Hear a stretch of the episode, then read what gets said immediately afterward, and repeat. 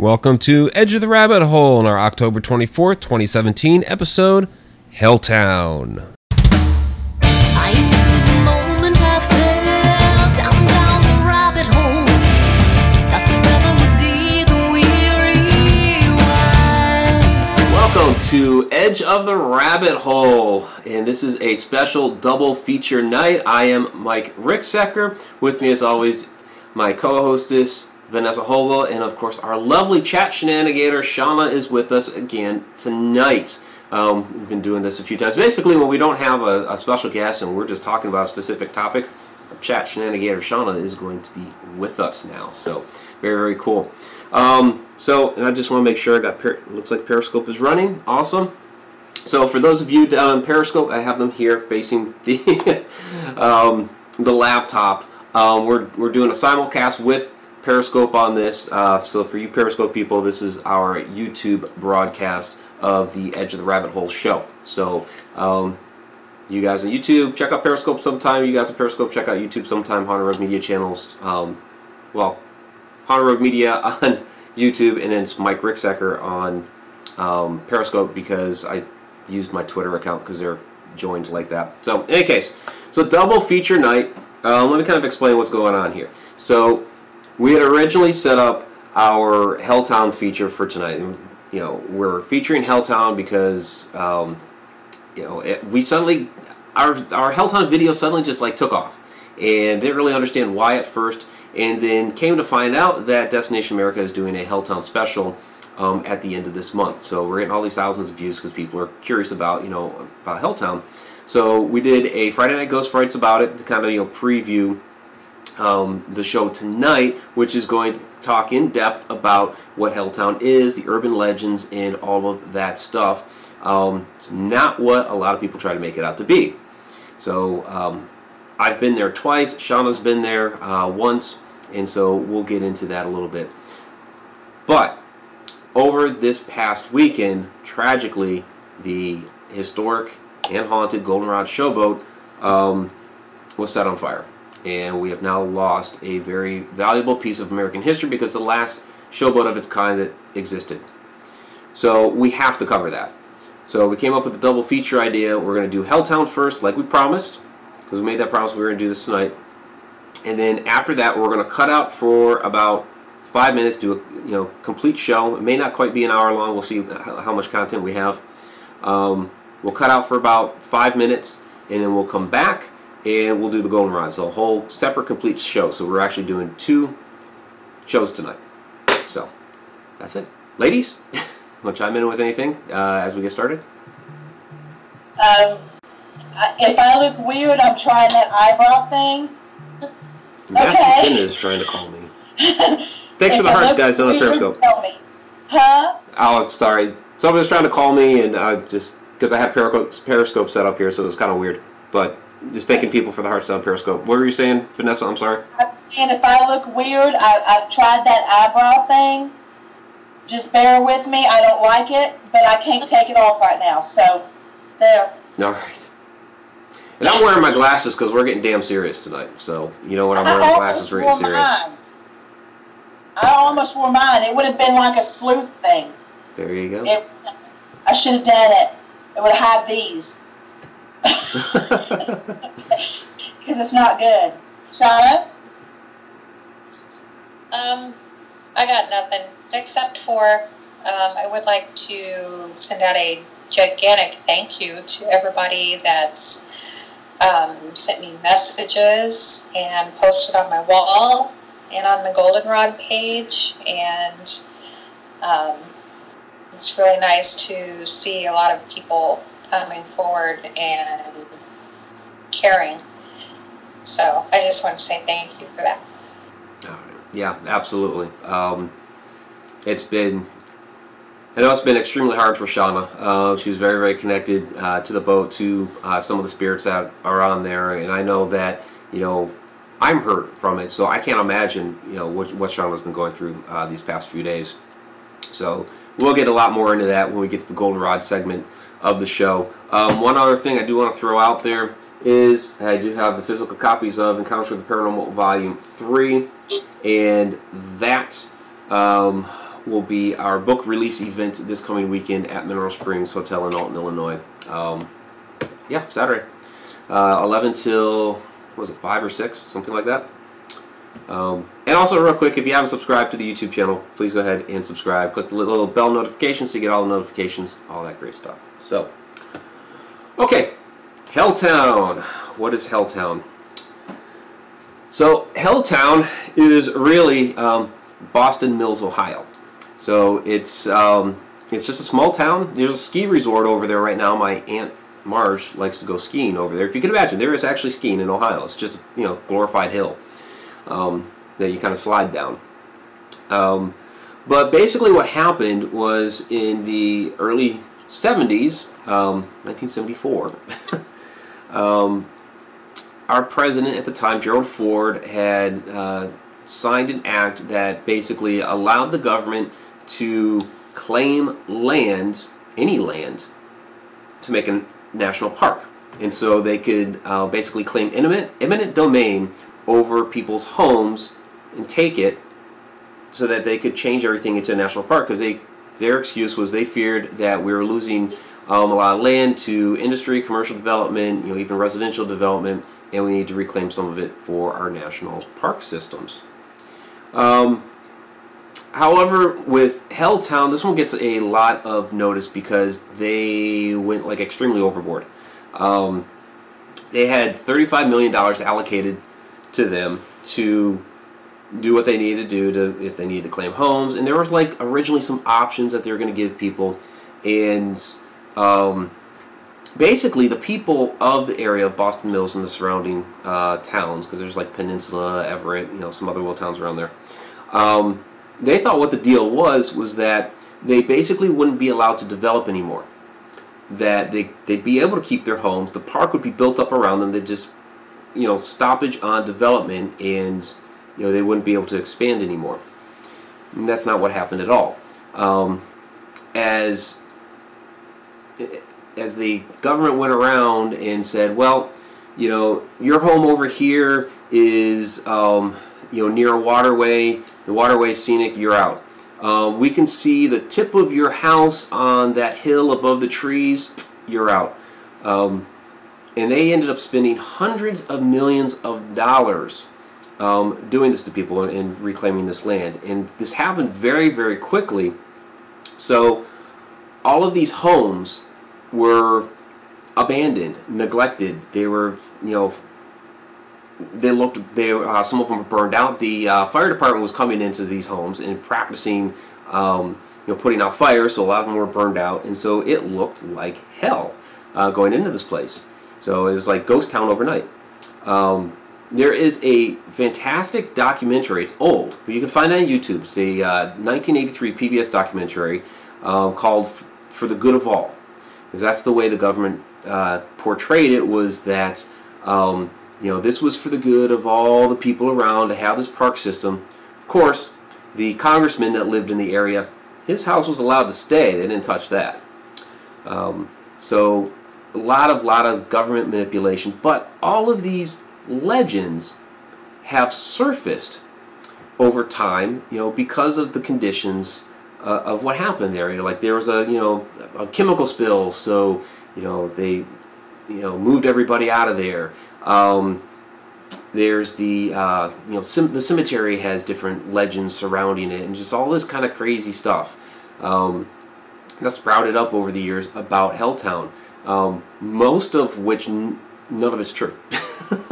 and that's kind of um, kind of been my concern with uh, the proliferation of this ever since know, I went there and visited myself is um, the proliferation of all these legends that sprouted up just because of mostly the condition of the town. You know, there's um, you know there's a, a, church there that people say is a you know is a Satanist church and, and all of this stuff, and it's just not true. So my general take going there and having experienced it is that it's sad. It's just very, very sad, and the, there's energy left behind from these people that they've been there for generations. You know, you know, their family had lived there, um, you know, all their lives. Their parents had lived there, and then boom, they're gone. So I'm gonna give. I, I'm kind of you know going going on a monologue here, but I'm gonna uh, show a couple of examples real quick, and then I'll let the uh, ladies chime in. Um, so you know I'll show you first a. Uh, this is a cabin that's kind of out there in the woods. Um, that's abandoned. If we can bring it up. And I don't know if you people on Periscope can see. Thanks for all the hearts out there, guys. Really appreciate that. Uh, Tom McNicholas is out there. Cool. Thank you. So yeah, an abandoned uh, you know cabin that's just out there in the woods. Um, kind of one of the last remnants. It's uh, over by the Stanford House. Stanford House is still standing. They use it as a youth hostel. Um, everything else up that road is gone and blocked off. So this, here's an interesting example because it's still going on. Now, when I went last year, this was last September. This house was there. It was closed up, boarded up. Um, the garage is still there. All that you can see some. You know, there's a tree growing up next to it. Some other little trees within the lot. Um, there's a driveway. I took Shauna here five months later in February. Five months later, here is.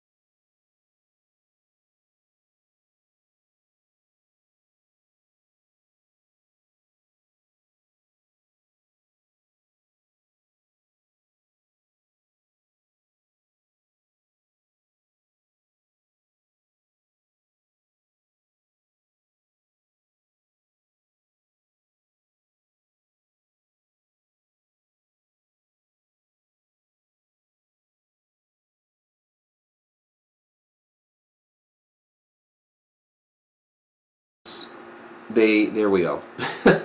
uh, they essentially call it that because of the steepness of the hill, and at, there's at certain points where it looks like the whole road just drops off. Um, it- but basically, there's a road closed up there because they had shut down. You know, of course, there's a lot of legends about the road, and we'll get into some of that stuff.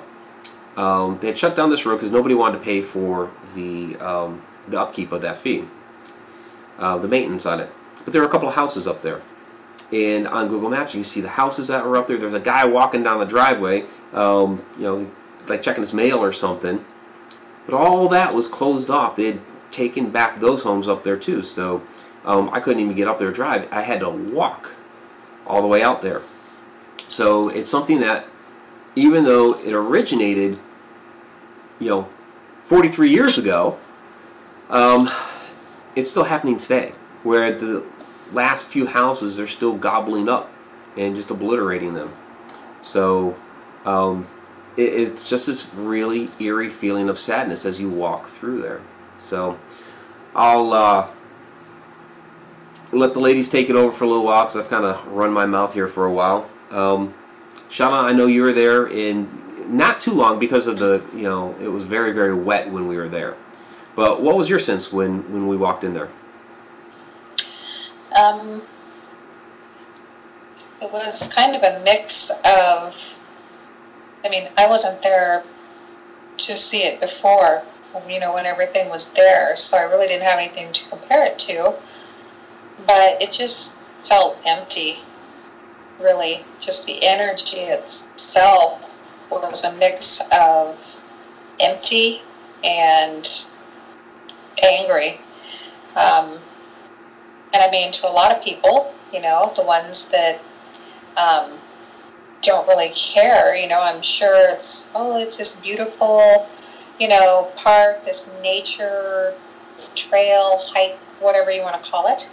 But um, there's still a lot of history that looks like was basically just, you know, taken away, you know, everything just taken away from the people that stayed there. And then, you know, not one fuck was given. So, That's right. I have a question, Mike. Yeah. Um, before we started the show, I pulled up your most recent video on YouTube and I was watching it, and two things struck me, and I need you to verify those for me. Um, one, the house that you just showed in the picture, that had the garage and everything else. I believe it was at that point that she spoke about there being a video that it was under video surveillance. Right. Yeah. Um, I, I wish I had that. I don't know if I actually have a picture of that. Um, I know it was in the video. It was in the video, Yeah. and and, and, and I find that very disconcerting. Yeah. because what would it be? You Hmm. know, if it's meant to be demolished, and obviously it was because it happened within six months of you going there. What is the need for video surveillance? Well, I think. No. For, Hmm? yeah, I think for one, they don't want people getting into there. They don't want people breaking in, so it's a deterrent um, to prevent kids from from breaking in. Um, but the thing that caught me about that, um, it was under video surveillance, but because of emergency conditions. There's no freaking emergency here, okay? No. Not at all. 43 years is not an emergency. No. 43 years, or 42 at that time, Sure. of the time that that, that that law was passed, that that paper was signed, does not constitute an emergency. It doesn't even imply that emergency ever took place. So therein lies a questionable action right there. Number two, if this was being turned into a national park, was there any evidence, because I didn't see it on the video, was there any evidence that it was actually being used as a national park? Well, Were you know, there that's- that- camping services? Were there anything around there? Yeah, um, you know, that's kind of interesting. These days, it definitely is. Um, you know, they have, you know, you can. There's horseback riding up there. They of course have the um, the ski resorts, although they're not really. I mean, they're part of the park, but they're not. I don't know if they're run by the government or not, but they're there. Um, they have the uh, the tow path up and down the old canal that a lot of people do biking and jogging and all that stuff down. Um, they have kept a couple of older houses there. Um, one there's a uh, there's an old um, what call it gas station that they've turned into like an art gallery, and then there's a little museum there for um, the canal that um, Inshana's been in there. Um, there was another little um, another little gift shop that um, we didn't get a chance to go in there. It was closed. Uh, they're, they're selling shirts and mugs and um, Magnum ice cream bars. Had to throw that in there, Shauna. she didn't get to have a Magnum that day because they were closed. Um, but one of the things I found interesting about that was the shirts that they were uh, selling were saying "Help save our park," and it's like, what the heck happened to save the town? Mhm. You know, you, you booted all these people out of there. And there are 500 homes there, and they're almost all gone. Well, I don't mean to be facetious, but save the park from what? It's owned by the government. Right. Um, they kind of took people's homes in order to acquire said park.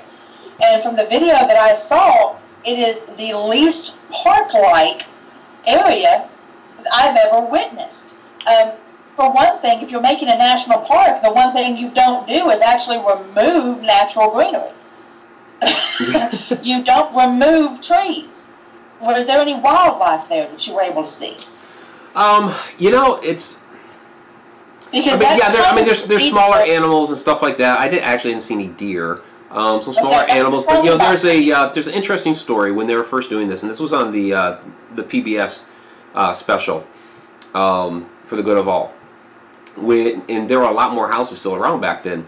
There was a um, there was a person who got cited by the uh, local law enforcement because there was a groundhog was getting into their garden. Their dog attacked the groundhog who was you know raiding the garden, killed it, um, and basically they got cited for the death of this animal, you know, on the national park. You know, it was the dog trying to protect the the vegetables that they were growing. But they haven't introduced any additional wildlife to the area, like they've done many, many times in Yellowstone. Um, I, yeah, I don't know if they have or not. Um, I mean, there's always been deer in the area. I, I don't know if they've introduced any any more, as far as as far as I know. I mean, that's just something that, that we find is is very pertinent to a national park for its progress, for it to be able. Uh, they have found when they introduced a pack of wolves into Yellowstone that not only did it begin to control and actually ended up um, controlling certain population, whereas it brought in additional wildlife, changed the entire geography of some of the areas of the park, and actually made it flourish. Yeah. But from what video that I saw that you had, I saw no flourishing. Um, and I, I guess um, we probably need to clarify a little bit better because it's not a full fledged park because there's still there's still people living there. There's still some homes. Um, it is a national recreation area officially. Um, it can't be a national park by definition because of the fact that there are still some homes and those couple little commercial businesses there like the t-shirt shop um, and i guess the the ski resorts would be considered commercial as well um, so it can't. Were they there when it was signed? um, were those um, well the homes that are there um, were uh, the ski resorts i do not believe so were there so Shannon, I, you no, see where I- I'm going with that, right? yeah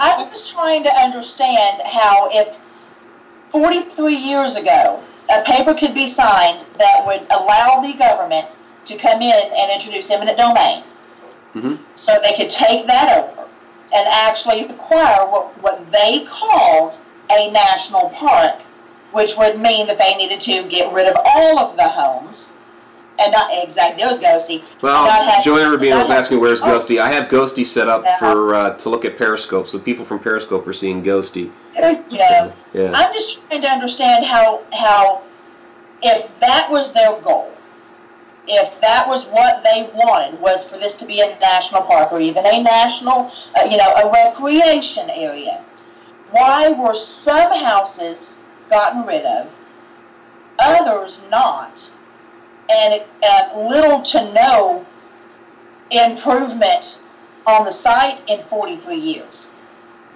Yeah, it, it's really hard to understand. And, uh, you know, there were people there from the town that went and, and fought in Congress, and they would go there and they thought that they had made some progress, and they'd come back and they'd hear nothing.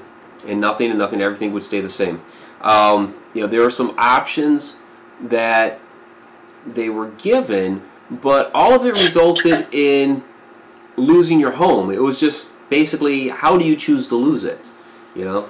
So you know, one was you know they could um, basically just give everything up and and move out, and they would get some sort of you know funds for that, so they could they could leave. Um, others were it was some sort of um, some sort of levy where basically your house was considered park property.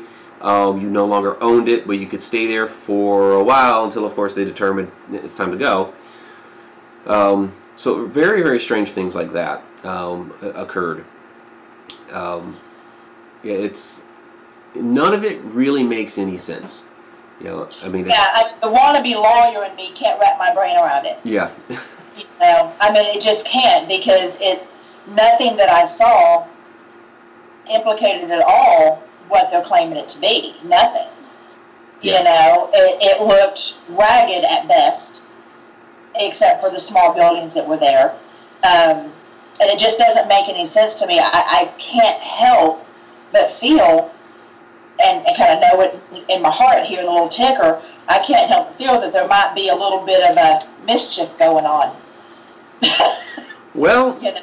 Yeah, yeah, and, and we can get into that a little bit because um, one of the stories that is is talked about is the chemical spill, and that there was a uh, there was a chemical spill in the area, so they had to move everybody out. Um, the government was trying to hide it up. It was turning the kids into mutant children and, and all this crazy stuff. Um, there wasn't a chemical spill. You know, they were just straight up kicking these people out of their homes. But I do believe that the government had alternative motives. Because going through there, and Vanessa, you and I were talking about this um, before the show, you know, they say the best place to hide stuff is out in plain sight. So, you know, you're walking down the towpath or you're walking down uh, Stanford Road, and you notice these different markers and posts around. You know, um, you know, don't dig here, don't walk over here, because we've got a pipeline for one that goes through, and we have a uh, transcontinental cable going through. So the it, not so much the transcontinental cable, but the pipeline is the one that really stuck out to me uh, because it's going right through areas where there were homes. So immediately that's telling me, oh, oh, I see why you wanted these people out. You got your pipeline and everything going through. You wanted you know whatever connections you need to make to you know get the oil or gas or whatever it is you're pumping through there. Who knows what could be You know? pumped through the Yeah. Um, So- there's actually a really good question here um, in the chat. We're missing chat questions here? a couple of times. Yeah, Okay. um, it says um, uh, at HRM, Alan Wortball, I apologize if I'm butchering that name, asked if you got to uh, go to the cemetery with the walking trees. Yeah, that's another one of the legends. The uh, the walking trees and the um, hang on. Um, let me bring it up. I have my Kindle here because I can't remember all the crazy legends off the top of my head, but I brought it up. Um, the trees move, and um, there's a ghost that sits on a bench that just kind of stares. Um, well, for one, there's no bench in the cemetery, so there's no there's the ghost can't be sitting on a bench and staring out into space if there's no bench to sit on. Um, as far as the walking trees, again, urban legend that the trees don't walk. I yes, I did go to, to the cemetery. Um, it's got a lot of interesting old stones, and the thing that stuck out to me as I was walking through there is I discovered at that time that I had family buried there. So, Uh, the cemetery is still there and fully intact. oh yeah, yeah, yeah.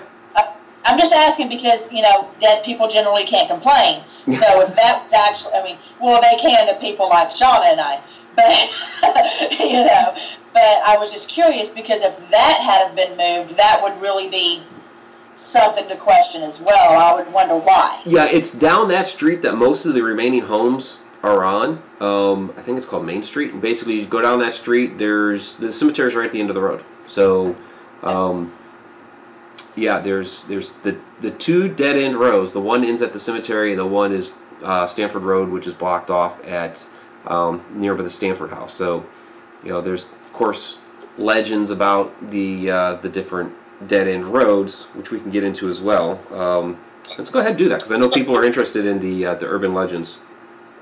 Well, real quick, while you're Yep. looking those up, uh, the official whose house was allowed to remain, Yeah. how close is it to the other dwellings that used to be there? Um, it's it's a little removed.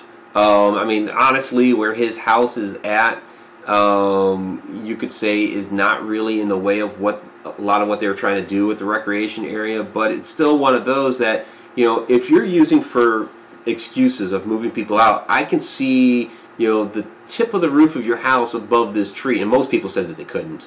Um, but you know, the guy that was running it, um, his last name was Birdsell. I forget the first name. Um, you know, he's, you know, that was his excuse. Well, this one's, you know, kind of up a hill, but you can see it in plain sight.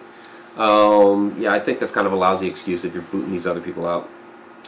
So, Agreed. Yeah. Agreed. I was just curious as to the location. right. So, what are some urban legends? Yeah, um, well, the school bus, there's always a lot of um, legends about the school bus. Um, one of them does concern the cemeteries. The Boston Cemetery contains the graves of a large number of children who were all killed in a bus accident. There was a, and that's one of the legends of Helltown that's kind of gotten stirred up over the years, is the bus. And because there was an abandoned bus that was sitting out there for a while. And basically, um, where that came from was there was a family that was completely gutting and remodeling uh, their home. When they first they had just bought it and upon moving in they wanted to completely redo the inside. Um, and so they actually used the bus as a temporary home. They took a bunch of the seats out and just set up lodging in there while they were fixing up the house. While they were in the process of doing this all the shit went down with helltown with with booting people out. So this bus remained on you know, on the property It was just, you know, there on the side of the road forever. And so a lot of different stories, you know, were developed around the bus.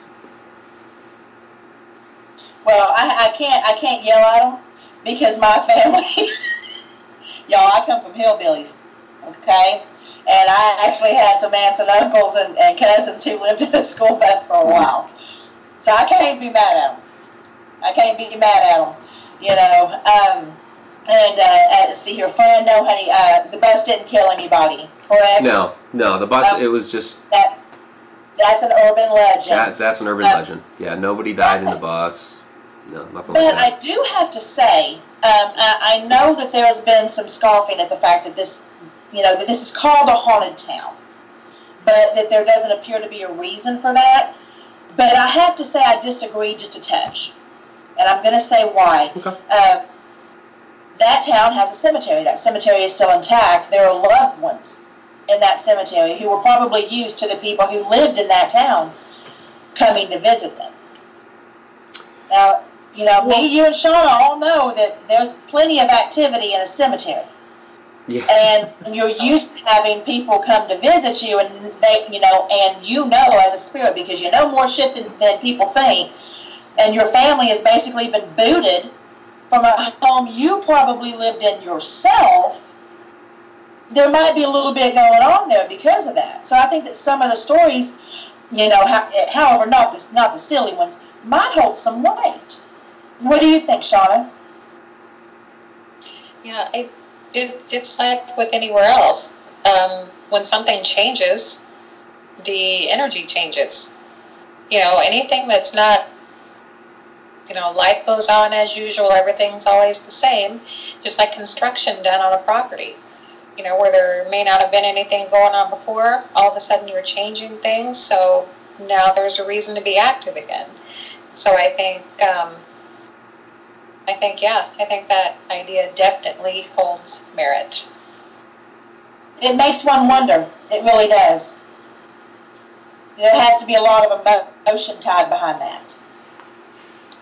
What do you think, Mike? Well, yeah, and I think that there, and to me, that's the sense that I really got out of the place was that, you know, the ghosts of Helltown are really, you know, the spirits of those that had to lose their homes in, in such a horrible way. Um, I can imagine, sure, the spirits that are there feel displaced from, you know, the the people that had to up and leave. Um, you know, you're talking about a great deal of upheaval here. Um, so, like you're saying, those that are still there, losing people that had been there for so long, um, and then you probably have spirits coming back after they've passed on to visit their own home sites. Um, you know, it's just, it, it's just really sad. It, you know, what has happened to these people, um, you know, was forced upon them, and it's not something that we really think about happens in today's society. You know, hundreds of years ago, you know, thousands of years ago, in those types of cultures in societies, you know, you have an invading force that's booting people out of their homes. Sure, well, you wouldn't think that would happen in the 20th century. True. I, actually, I've seen it happen here in Oklahoma for highways, where Yeah. they've actually put in eminent domain. Uh, Um, but there were some others. I, I can't remember, and I do apologize.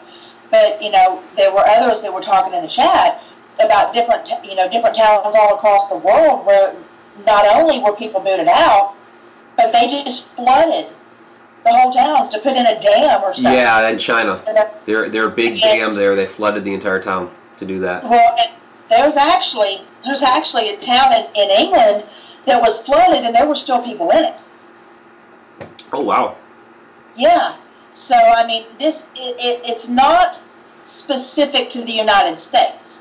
Maybe No, eminent domain it's- is, but it's not specific to us. Yeah. Uh, but I also, I, I would also question if, you know, not just money might have been used to get some of these people to leave, but I mean, I, I have to believe, my soul's telling me to, that there might have been a bit of force.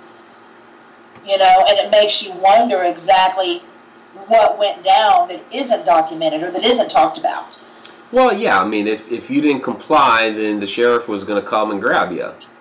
Of course. Yeah. You know, know, just like any just like any repossession of, of a home or property or something. Yeah, that'll Well, happen.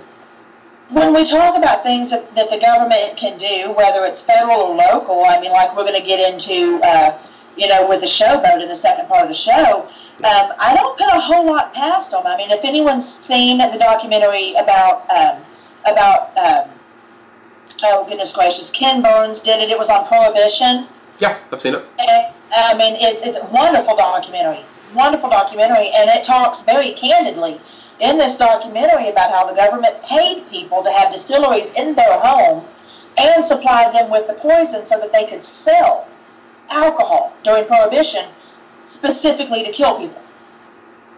So that they could prove that alcohol was bad for you so that Prohibition could, could continue to go on. Oh yeah, So crazy stuff. when we talk about different things that the, that the federal government or even the local governments can do, I mean, I, I have to admit my mind automatically goes to the negative. Well, you got to think about it. You know, during the '60s, you know, our government was going around giving people uh, LSD. You know, Absolutely. So, Absolutely. you know, just using get people as guinea pigs. So yeah. Yeah, one of many, many times. You know, um, ex group home kid says, well, if the hotels and ski resorts are new, who has stayed there? That's why I was asking you about that. Um, is if the ski resorts were new and they're right there. Yeah, You know, I'd have to. I would have to look it up. Um, you know, like Brandywine. Brandywine is at the end of Stanford Road. If you were to actually, the remnants of Stanford Road that's there now. If you were to actually walk up that, go past the end of the world, and down through the older section of the the uh, closed road that dumps out into the parking lot of um, of the Brandywine uh, ski slopes of that resort there. So yeah, that wasn't all originally there. You know, that used to be a road that went through um, all the way. Um, now the, the dispute was they closed it down for a while before they even did all of the, you know, eminent domain stuff because the the couple counties or townships didn't want to upkeep the road. And they said, well, we'll just close it off because it doesn't get used all that much. Um, but yeah, Brandywine would have been put in afterward. Okay, Um, the so Boston, is the Boston Mill skill, skill ski resort. I'm not sure, but that's all stuff that can be looked up. Yeah.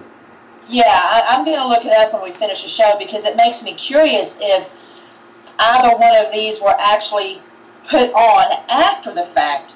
The land that was considered national park due to eminent domain, if this was part of that land, was it sold after the fact to whomever this is, or, or is that still government-owned land that these that, that these are on? It's just part of the piece of the puzzle. It's just making me kind of curious. Yeah, that's all going to be part of the park now. Um, you know, they've know, they reclaimed the land of the old paper mill, um, which my family operated back in the day. They've actually taken the homes, the the it's one of these older companies. They don't do this anymore, but they actually had company homes where the people that uh, worked for the company they gave lodging. And so they've actually taken like a whole row of these homes to make the headquarters for the National uh, Park Service. And so, um, yeah, so it's like they kind of picked and chose what they wanted to hang on to and what gets obliterated. So, um, yeah, all of it's just really sad. You know, there's you watch that documentary though, um, and you see that there was this um, an old couple. They ran a floral shop there, and they're booting the old people out. You got 90 days. Like you're running a business, you've got 90 days to get out of your business here, and, and find you know, you know, find a different place to do it. It's like they're, they've been running a business here for like 40 years. You know, they're not just going to be able to up and find a place in like 90 days like that. You know, it's like crazy stuff. So they booted out a floral place and put in an art museum. Well, yeah. I'm all about the art. We all know that, but I'm just trying. Like I said, there's uh, there's so much about it that just I can't wrap my brain around because it doesn't seem to make People sense. People are calling for Shauna in the chat. She needs to smile. That's what they're saying. I'm sorry, I'm tired. She did I'm just get off of work and come straight into the show. So, Yeah, cut me some slack, so how are our uh, Periscope people doing? Oh, they're still tossing us hearts down there. That's awesome. Really appreciate it, you guys. So, Um, Ex group home kid is asking, what is the geography of the land? It can give clues as to any uses. um, geography is uh, very hilly. Um, there's the old there's the Cuyahoga River goes right through it, and then there's the old Erie Canal that's alongside the river that also goes right through there. So they've put like a bike and walking path, basically right between the two, between the river and the towpath, as you go up and down there. Um, yeah, that's kind of interesting to look at to get down into those locks, and um, they have each of those you know marked off a little history and sometimes maps, and um, at one of them they have a whole display on you know how a lock system works. Um, so yeah, it's hilly. Like I said, with the end of the world, you go up this big hill, and at one point it looks like the road just drops off. Um, now there have been some actual, you know, accidents and deaths up there along that road. You know, from people goofing around and trying to, you know, like jump their car and, and crazy stuff like that um, off, off of that type of hill. Um, so there, there could be that type of energy up there, and oddly enough, that's not one of the, you know, legends. That's not one of the urban legends. Is anything to do with you know people dying on the hill from being stupid with their cars. Um, actually, Bridget Willis put something very interesting in here that's making me think. It says easy to ship things in and out. Um, that that's a fascinating way for her to put that, and I'm going to explain why. And I can't I can't say where I have this information, but um, I, I have an acquaintance who has uh, talked to me before about different things happening in their town, and that people would be very surprised at what travels your streets at two, three, and four o'clock in the morning when everybody's asleep. Yeah. You know, and that's I think that's a very good point to make with something like this. Is you know, is this the middle section from point A to point B? Of having uh, of moving things, do you know what I mean? Well, I mean, it, a long time ago, it, it used to be because you had the canal system right there. Um, now, it is a, it is a good point because one of the things that the town was able to do before all of this happened, and this is actually something my great great aunt would have been like my grandfather's aunt was really upset about, was that um, they were putting in a major highway right through there, and she was all upset that they were going to put it right over the top of Jaite, which is the little town that's there that serviced the paper mill. Um, and the proposal was basically have a you know, right through there, through that town, through the Boston Mills area, all of that. And the people fought and fought and fought to get those plans altered. And um, you know, that was one of those deals where um, you know the, the townspeople are like, you know, we did a lot of good for this area to keep it from you know this overdevelopment of highways and all that stuff. You know, it's like they they want to try to put in this, you know, park and all that, and you know this recreation area, what have you. But it's like we've already done things to prevent, you know, this urbanization here, you know, in, in the valley. So, um, yeah, that, that's a good question. You know, did the government decide to come in and, and use it anyway um, for their purposes? it just it makes one wonder because um, if if we knew what was on one side and what was on the other, and the possibility of, of moving things that they don't want the public to know about, what is one of the best ways to do that? Remove the public. Yeah. If you don't have people there, you don't have people who can ask questions. You know, and I mean, I think that's I think that's something kind of important to maybe look at. You know, we might get in trouble for it, but it's something I, I think it's a very, very good point to make. You know, oh, um, I see Diane- that. Diane Hilbert. Maybe the government's hiding a base or aliens. Um, I don't know about that there. um, but I mean, you never know. I mean, they could hide things anywhere. I you you know really a better place for them to do that would be a little further up no, north in the old salt mines. There's a bunch of old salt mines. They still use them. Um, they're still mining salt out there. They go under Lake Erie. You know, up there by the Cleveland area. Detroit has a has a lot of those uh, salt mines as well. So the government wants a place to hide something, that that'd be a good spot. um, Etho Shadow said uh, they came from a paper mill town, and when that closed down, the town went as well. It was a nasty, toxic site. That's actually a very good point um, to make as well. As anytime you have a paper mill, and you've driven through towns that have those as well as I have. We all three have, I'm sure, and the smell is enough to knock you over. Yeah. you know. Um, The paper mill hadn't been in use since 1984. So, I mean, yeah, it was kind of slowly on its way out anyway. My, my family stopped operating it back in the 50s. Um, but yeah, it, it stopped operation in 84 and they finally tore down the buildings in 2006. Basically, it's one of the old machines, a Fourdrinier machine, which is all the paper rolls and everything, is sitting out there rusting.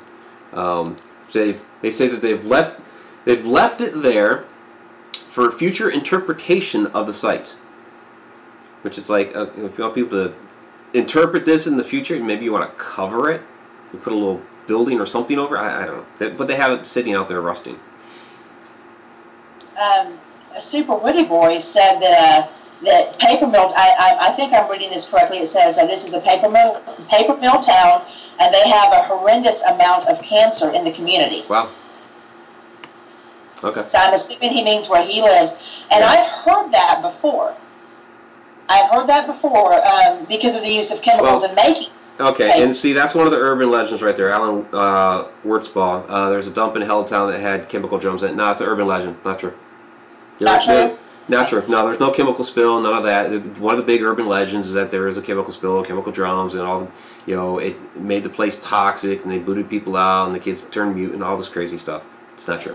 Uh, Super Woody Boy is talking about uh, Munising, Michigan. Uh, they have high levels of cancer. Uh, this is something a lot of people don't know. I live in Norman, Oklahoma. And for those who are familiar with the movie Erin Brockovich, the Yeah. chemical that was found in the water that was causing tons of cancer, Oklahoma City and I believe Norman, don't quote me on this, it's, it's one or both, have the highest levels of that than any of the surrounding areas in our water supply. Wow, that's sad.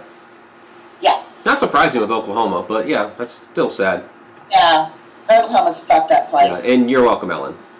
I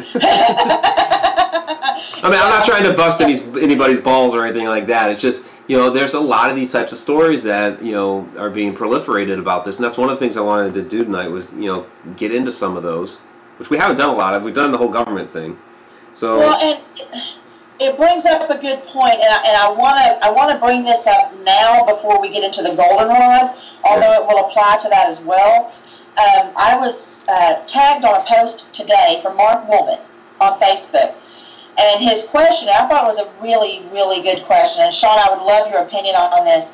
He asked if, um, and I know why he asked it, and I'll explain why.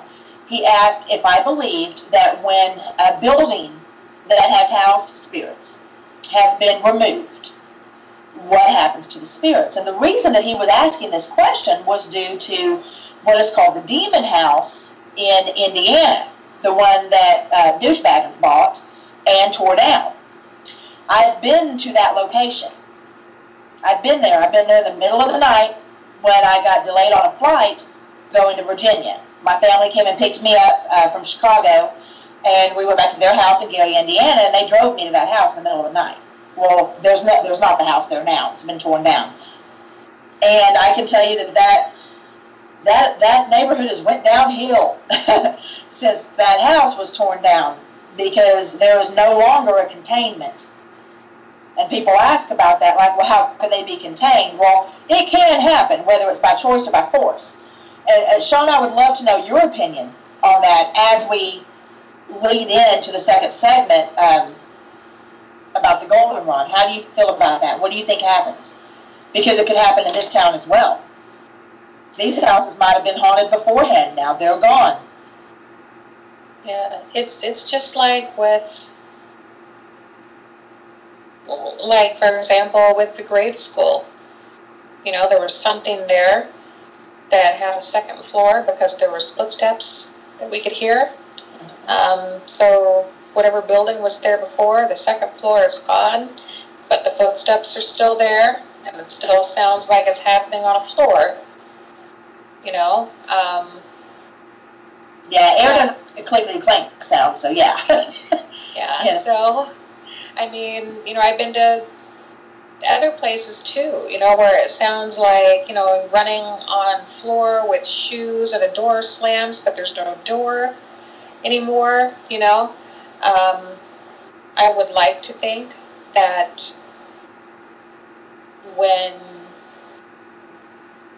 active or when intelligent uh, activity is in a venue and the venue is no more, um, I would like to. It would make me feel a lot better to know that they're not just um, lingering there, you know, to relive. I, you know, what happened, and you know, do they relive it over and over again? You know, or do they see what we see when we're there? I would like to think that when the place that you're at is gone, whether you're there by choice or whether you're there because you're just physically attached to it until it's not there anymore, I'd like to think that they pass on to some other level, some other, um, whatever their next step is, whatever they decide, or whether it's decided for them, or, you know, maybe they're allowed to find family at that point. I mean, you know, are they supposed to stay at that spot and they can come and go as they please? I mean, you know, there's only really one way for me to find out, and I'm just not ready for that yet. So, No. Right.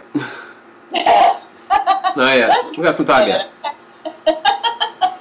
Let's wait a little bit on that one, okay? I just thought it was a it was a fascinating question, and I knew his reasoning behind it, but it fits both of the segments that we're having tonight. As you're talking about things that have been taken away Right. that may or may not have housed spirits, because even if even if uh, Helltown or Boston Mills, Boston Mills, I think yeah. Boston Mills, even if it wasn't considered a haunted town before, there's no rule saying that there weren't hauntings there to begin with. Oh, and there probably were because it's you know it's an older town. I mean, it's been around Yeah, since you know the early 1800s. 1806 is when it was founded. So, I mean, that is that's something to think about. Is even with the urban legends, there has to be some residual or even in, you know intelligent activity from things that were there before that might be looking around if they see what we see and are like, what the fuck? I mean, hello, our homes were here, you know? Right. Yeah, and I mean that's gonna yeah, and that's still you know true of any place, kind of like you, you were saying, whether it's the you know the Goldenrod or you know the the house in Indiana, or you know whether it was the you know property with the school, or you know we've uh, you know we've heard of hauntings before and we've experienced them you know at locations that you know previously had a different building on there were torn down another building's put on top there and you have a spirit that's in there you know maybe it's a residual haunt or even it, it could be an intelligent haunt from a previous building you know and they're in this place like what the heck's going on Exactly, exactly. I mean, I, I imagine on a daily basis spirits that are aware of us standing around literally with the what the fuck face going on. yeah Really? You know, I mean, I see that a lot because they're just like, what are you, what are you doing? But it just, I don't know. That's why I wasn't saying that Helltown is haunted, but if it was haunted before, it is still. But I just don't think that people are focusing on what might have been there before No, and and that's- focusing on what they think is and- there now. Yeah, and that's and that's my concern with this Uh-huh. location is that you know it's not that all the focus is on the urban legends. I mean, you're right. You know, there's probably some you know paranormal activity, some hauntings going on there. You know, from spirits that passed away back in the 1800s that are you know still lingering about at their their old homes or the, where homes used to be, um, you know, and what have you. People that maybe passed away, you know, in the 80s may have come back to the site of their house, you know, that sort of stuff. Um, but you've got all these crazy crazy legends about you know um, you know demon pythons, you know, and it's uh, seriously. You know, the Python legend is part of the chemical skill uh, spill lie. It's it's ridiculous. Um, the, the Satanist church, you know, where it's oh, it's got upside down crosses, and you look at it, it's like that's just the cut of the wood and the artwork, so you could say it's an upside upside down cross, but it's just a type of Gothic artwork or sculpture or whatever you want to call it. That's with within there that a lot of other churches and buildings have, but you know they're trying to dramatize this place because it, there were so many abandoned buildings there at one time. Well, and what is, I guess this is a really good example of what bothers me the most about the paranormal community. Is it's so much easier to go to a town like Boston Mills. Call it Helltown for whatever reason, even though I think that would You kind of broke up. um, uh, I think it was it was called that because of what happened physically and not metaphysically. But that's what bothers me about the community is instead of focusing on the souls that did reside there and the people that might still be there, that were probably really good people. Oh That yeah. probably have a story to tell. That probably would love to communicate instead of focusing on the actual people. They have to come up with these larger than life, crazy um, monsters and demons and Satan worshippers and everything else that more than likely 99 you know 99% probably don't never had anything to do with it.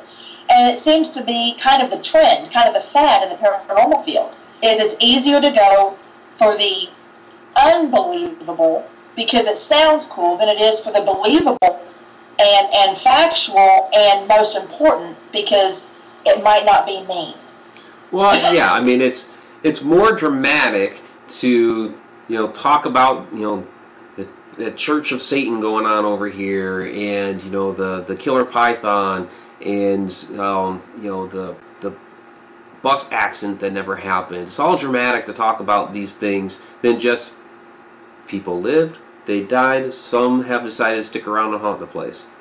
You know? See, and anyone who thinks that that other stuff is more exciting has never spoken to a spirit Yeah. would you agree sean Yeah, I, I can definitely, you know, before I got involved um, with the paranormal and um, actually started interacting with spirits, you know, all that other stuff, you know, you know, sounded cool, but it wasn't until that kind of stuff just kind of went to the wayside, you know, because I am more interested than, you know, I am I am more interested in hearing what what those voices have to say. absolutely Yeah, I'm more interested in the truth. You Yeah. know, the you know it a legend. You know, I, we come across them all the time, and what I end up doing with those is I try to find the grain of truth that's embedded within it. You know, I'm, the fantastic stories, what have you. You know, that's you know maybe fun, but I know it's not real, and I want to get to what's real when it comes to all this stuff. You know, if I want something fun, you know, I'll just Shauna and I'll sit there and we'll watch Michael Winslow videos and watch him rock out with his. He, he was a cool guy, Shauna. You got to meet him one of these days at one of these events. He was nice. So, um, I mean, that's fun. You know. Yeah, well, you're absolutely right, Mike. Is we get well, not we because we don't, but people get so caught up in the fantastic that they do forget the real. Yeah. They do forget the truth. And the thing is, I mean, we all um, look at it this way. At, at one one of these days, it's going to be us. Well, yeah. it's going to be us, and that's why I always say, you know, it's up to us to pass on the truth of our generation and whatever we've learned from the past to the next generation. We can't take it with us, but we can we can pass it on, and we just got to try to make sure what we're passing on is what is true. You know, and honestly, to me, it, it's actually a lot of fun, you know, to dig into. Um, those old records and to find out what really happened, what really went on, who really lived there, how everything really looked. Um, that, that's a lot of fun for me to dig up all of that stuff. Um, you know the the stuff that people create, you know, to spook other people. That's that's not where it's at. That that gives you like a, a two minute thrill. You know, it's not it's not anything that's sustaining. Exactly. I, I agree completely. Oh, so that's just they're just All right. funny. Well, you know what? Uh, We are just about at the hour mark for this segment. I didn't even think we were going to go this long on Helltown. Um, I mean, if, if, if this was our only show for our only segment for the night, yes, of course we would have gone this long with Helltown because there's a, a lot to talk about. But because of our Goldenrod stuff coming up, I didn't think we were going to go this long with Helltown tonight. But we have. So here's the deal, folks. What we're going to do is we're actually going to sign off for about five minutes. Um, I'm going to load up some of the Goldenrod stuff, um, and this will be basically its own separate Helltown show. So those that are coming back on the replay, they will have a singular Helltown show to watch. And then you know YouTube after a few minutes of a live stream being off, it will do that. We'll stop the process or it'll start the processing of just that piece. And then if you want to start another live stream, it'll start a new piece. And so that's what we're trying to do here is create two separate shows, one on the Helltown, one on the Goldenrod. Um, so just stick around for about five minutes of the chat. Um, those of you on Periscope, please hang out and appreciate you guys with all the hearts down there. Um, I have to go pee. Vanessa has to go pee. You know, so that's what we're gonna do. So um, I'll go ahead and do the outro here. Stick around. We'll be back in about five to talk about uh, the Goldenrod Showboat and the tragedy that happened this past weekend in a very historic, very haunted location uh, that we've now lost. So, see you in a few. I,